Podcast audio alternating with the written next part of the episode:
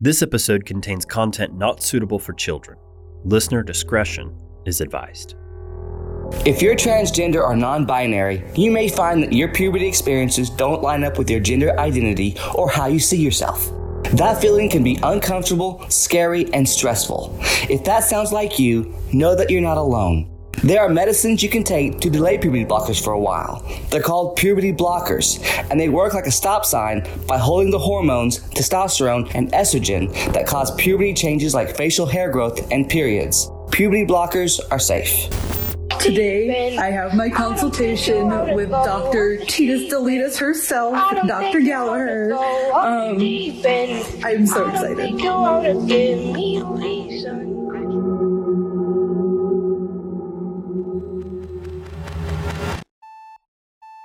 Around the world, medical professionals are prescribing preteens puberty blocking drugs and recommending cosmetic surgical procedures to teenagers to transition them to the opposite gender. Now, although doctors performing these procedures proclaim their belief in the benefits of so called gender affirming care, they also stand to make a substantial profit off gender confused children and young adults.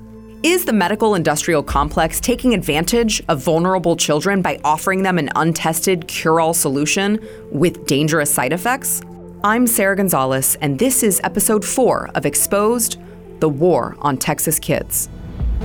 Do you know how easy it is to completely change your body with hormones? I grew kids within my first month of being on testosterone. They tend to dance around the children more. They tend to get tipped when they're around the children more because parents are handing the children their money. Why is it so necessary to constantly remind kids of the gender binary that we as a society literally made up? Drag is an exploration of what gender can be. The age of just 11, California preteen Chloe Cole got her first smartphone and began almost immediately using social media. Although she came from a stable household with two supportive parents, Chloe had almost completely unrestricted internet access and was soon very overwhelmed with sexualized content. Almost as soon as I made my account, I was like, I just started seeing a bunch of like women in like skimpy clothes or with like unrealistic bodies, women who had like were wearing a bunch of makeup or they had work done on their faces or their bodies. And I mean, nobody really actually looks like that, but I was, I was just a kid. So at the time, I didn't really understand that. And because I didn't match this ideal, I started to wonder, like, is there something wrong with my body? Now, not unlike most girls her age, Chloe had difficulty fitting in, which meant she spent a lot of time seeking community on social media and was soon exposed to LGBT rhetoric, including transgender ideology.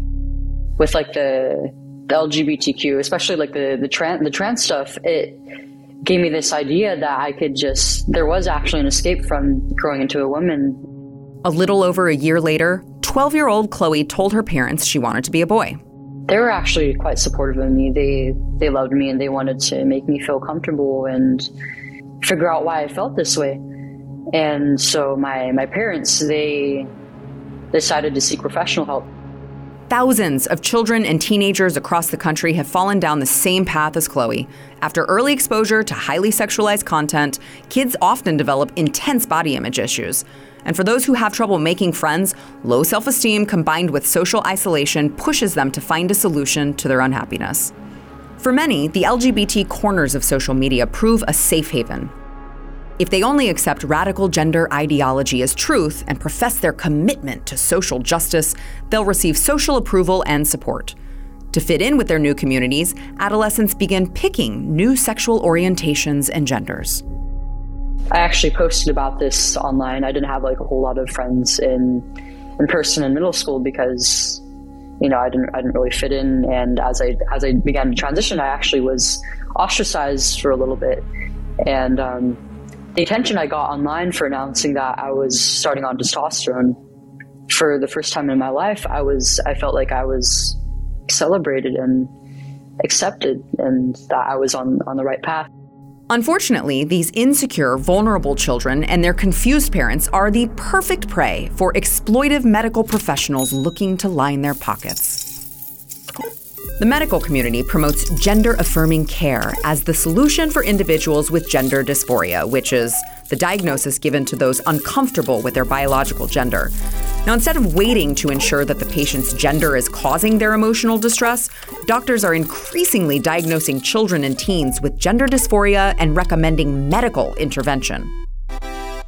Now, according to Dr. Andre Van Mol, a board certified family physician and co chair of the American College of Pediatricians Committee on Adolescent Sexuality, some doctors actively promote radical gender theory, and some simply follow the crowd. Well, we, we refer to a, a certain class of individual as gender whisperers. So, amongst the counselors will be those who push it. Amongst the doctors will be those who push it and, and so on and so forth. And it's the idea of a consensus that's driven by something other than free will conviction. You know, namely, it's a consensus of coercion. And people, you know, be, be you a, a teacher, an administrator, uh, you know, right on down the line, you have good reason to suspect that your job could be in jeopardy if you make a mistake on this. So if you're not on the bandwagon, you know, you're going to be brought up uh, before review, before these, you know, so-called uh, DEI departments, supposed to stand for diversity, equity, and inclusiveness. You know, so the attitude of a lot of people is, hey, this isn't worth losing my job for. You know, I'm not going to be able to stand up against the juggernaut, and so they just go along, you know, get along, yeah. kind of thing. When Chloe's parents reached out to medical professionals for help, doctors quickly pressured them into letting now teenaged Chloe take drugs to prevent her from going through female puberty and make it easier for her to pass as a boy they actually pretty much coerced my parents into allowing this. I mean, I started to seek um, blockers and hormone treatments because that was kind of the idea that I was given that this or that was like part of the course of transitioning. That it was a condition that had to be that had to be treated with medication, and that I wouldn't be happy without it.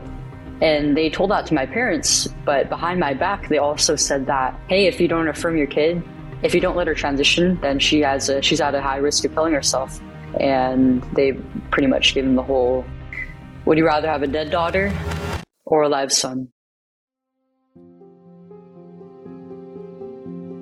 Now, just one month after starting puberty blockers, Chloe began taking the male sex hormone testosterone, which, when taken by females, coarsens facial features, lowers voice pitch, and induces facial hair growth. Other side effects of sex hormones include infertility, blood clots, osteoporosis, cardiovascular issues, and a risk of hormone dependent cancers. Chloe, still under 18 years old, continued her medical transition and soon sought what LGBT activists call top surgery, which is the surgical removal of both breasts. All across the country, transgender individuals are seeking surgeries to alter their genitalia to appear like the opposite sex. The term top surgery is used to describe either the removal of breasts or the addition of breast implants, while bottom surgery describes any procedure to make an individual's genitalia resemble that of the opposite sex. Gender affirming hysterectomy is very similar to most hysterectomies that occur. A hysterectomy itself is the removal of the uterus, the cervix, which is the opening of the uterus, and the fallopian tubes, which are attached to the sides of the uterus. One of the most difficult part of the bottom surgeries of transgender is that immediately uh, the male or female is rendered sterile. And if they want to re- reproduce later, they don't have the body parts to do that. There's no such thing as the surgery. Some people need to have various kinds of surgery that help to reduce the distress and discomfort they feel about their body. The men, it's obvious. They no longer have testicles. They do not have a scrotal sac scrotal sac has been inverted uh, to help form the lining of the vaginal pouch. They no longer have a penis. For my top surgery, that was my first ever surgery of any type, and it was a, it was a pretty intense surgery. I mean, go in there and remove something. When I woke up and realized it was done, it was like literally like the weight had literally been lifted from my chest. I'm about two and a half years post-op, and the top layer of skin is basically just not there. It's constantly like emitting this fluid that I have no idea what it is. I have no idea what is going on with this area of my chest, and I'm just not getting any help with it. And although doctors are pushing adolescents to undergo surgical procedures with permanent side effects, according to Dr. Van Mol, 85% of minors diagnosed with gender dysphoria identify with their biological sex by adulthood. So, why are doctors recommending these procedures? In May 2022, investigative reporter Christopher Rufo released recordings of California doctor Scott Mosser admitting to performing over 2,000 double mastectomies. Now, according to Mosser's website, the cost of each procedure ranges from 8,500 to $10,000, meaning the surgeon has potentially made up to $20 million on transgender surgeries. These surgery side effects also create lifelong patients.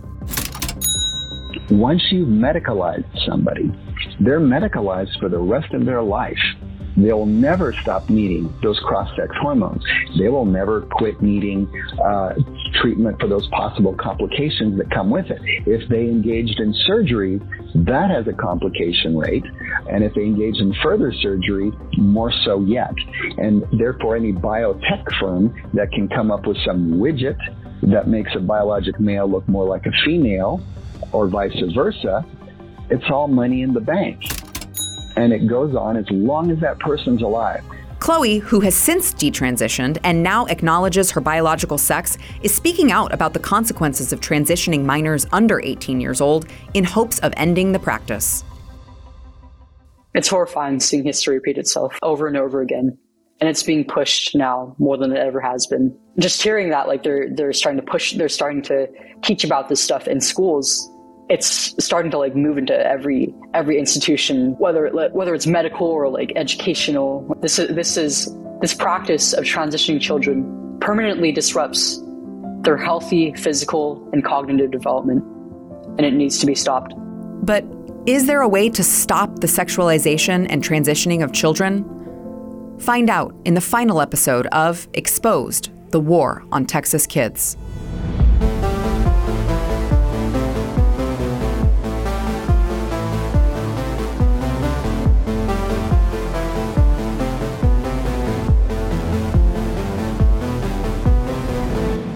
Exposed is a production of Texas Scorecard. Scorecard provides news and journalism you can trust. Go to texasscorecard.com today. This episode was edited by Drew Cook, written by Katie Drollinger, hosted by Sarah Gonzalez, and recorded by Luke Marshall.